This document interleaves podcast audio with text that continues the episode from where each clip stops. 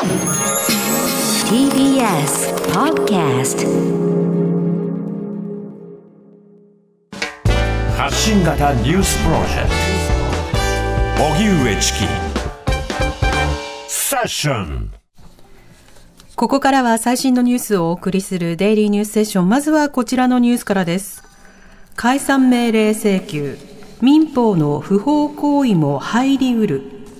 岸田総理自身の答弁を修正か。今日参議院では予算委員会が開かれ、立憲民主党の小西博之議員が、宗教法人への解散命令請求の要件に不法行為責任などの民法違反は該当しないという政府答弁を撤回、修正する考えはあるのかと質問したのに対し、岸田総理は民法の不法行為も入りうると答弁しました。昨日の衆議院予算委員会で岸田総理は解散命令要件には刑法違反のみを挙げていて、民法の不法行為は入らないとした自身の答弁を修正した形です。これに対し小西議員は、朝令暮改にも程があると批判しましたが、岸田総理は政府の考えを整理した結果として、個別事案それぞれに応じて検討すべきで、結果として指摘のように民法の不法行為も該当すると述べました。また、小西議員は、旧統一教会との接点が相次いで明らかになっている山際経済再生担当大臣に対して、2016年にネパールで開かれた旧統一教会の関連団体が開いた会議について、山際氏がスピーチした写真があるが、記憶がないかと問いただしましたが、山際大臣はございませんと否定。2011年のナイジェリアでの会合で競争夫妻に会ったのではないかという質問に対しても、記憶の限りでお会いしていませんとしています。オリンピック汚職、広告会社 ADK 社長ら逮捕。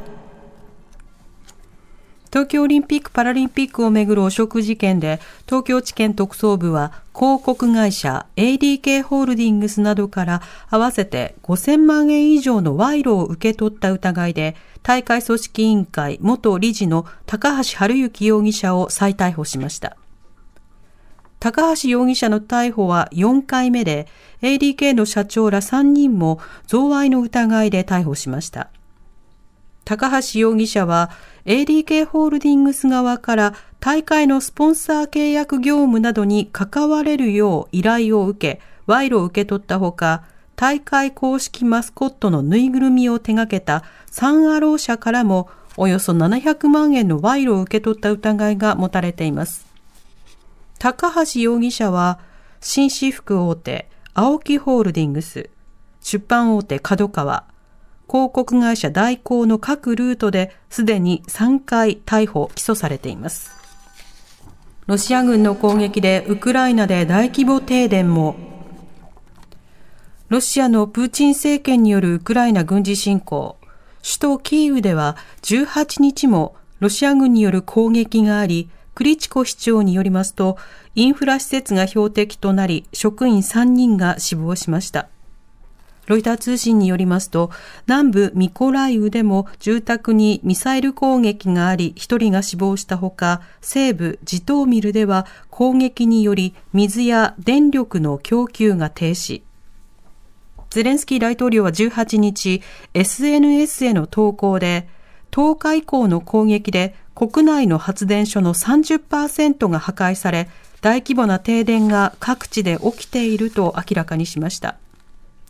一方、ロシアが併合を宣言したウクライナ南部ヘルソン州の戦況について、作戦を統括するロシア軍のスロビキン司令官は18日、容易ならない状況にあると認めました。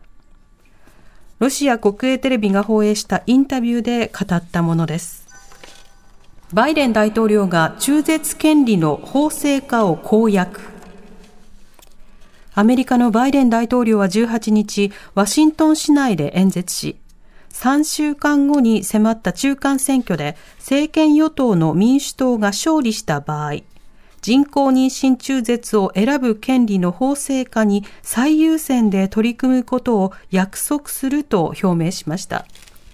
アメリカでは今年6月、連邦最高裁が中絶を憲法上の権利と認めた1973年のロー対ウェイド判決を覆し、憲法上の権利とは認められないと判断し、論争が起きています。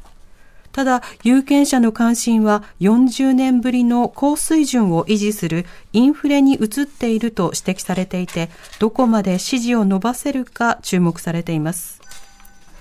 生活保護の減額決定取り消し、横浜地裁でも違法性を認める。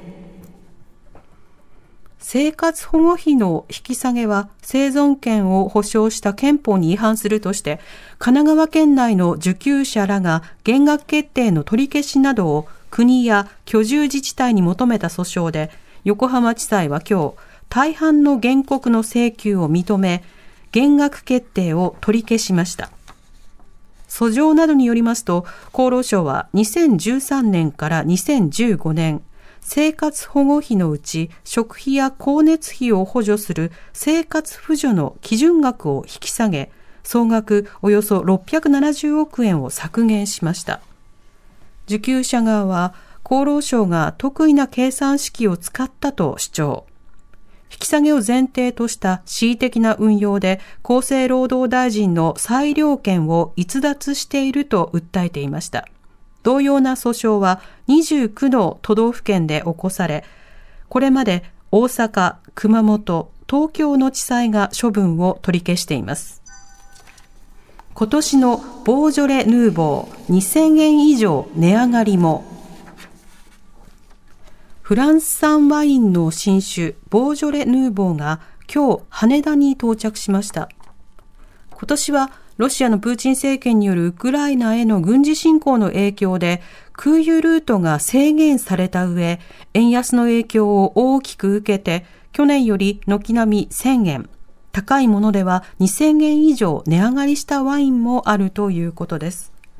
販売は来月17日に解禁されますが、輸入元は価格高騰により需要の減少が見込まれるとして、輸入量を去年の4割程度に減らしているということです。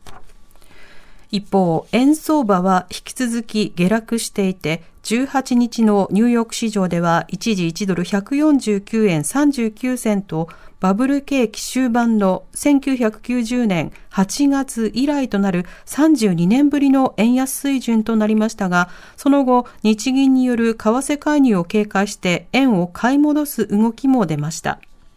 今日の東京株式市場日経平均株価は昨日に比べ101円ほど高い27,257円38銭で取引を終えました。一方、東京外国為替市場円相場は午後4時現在1ドル149円43銭から46銭で取引されています。荻上チキ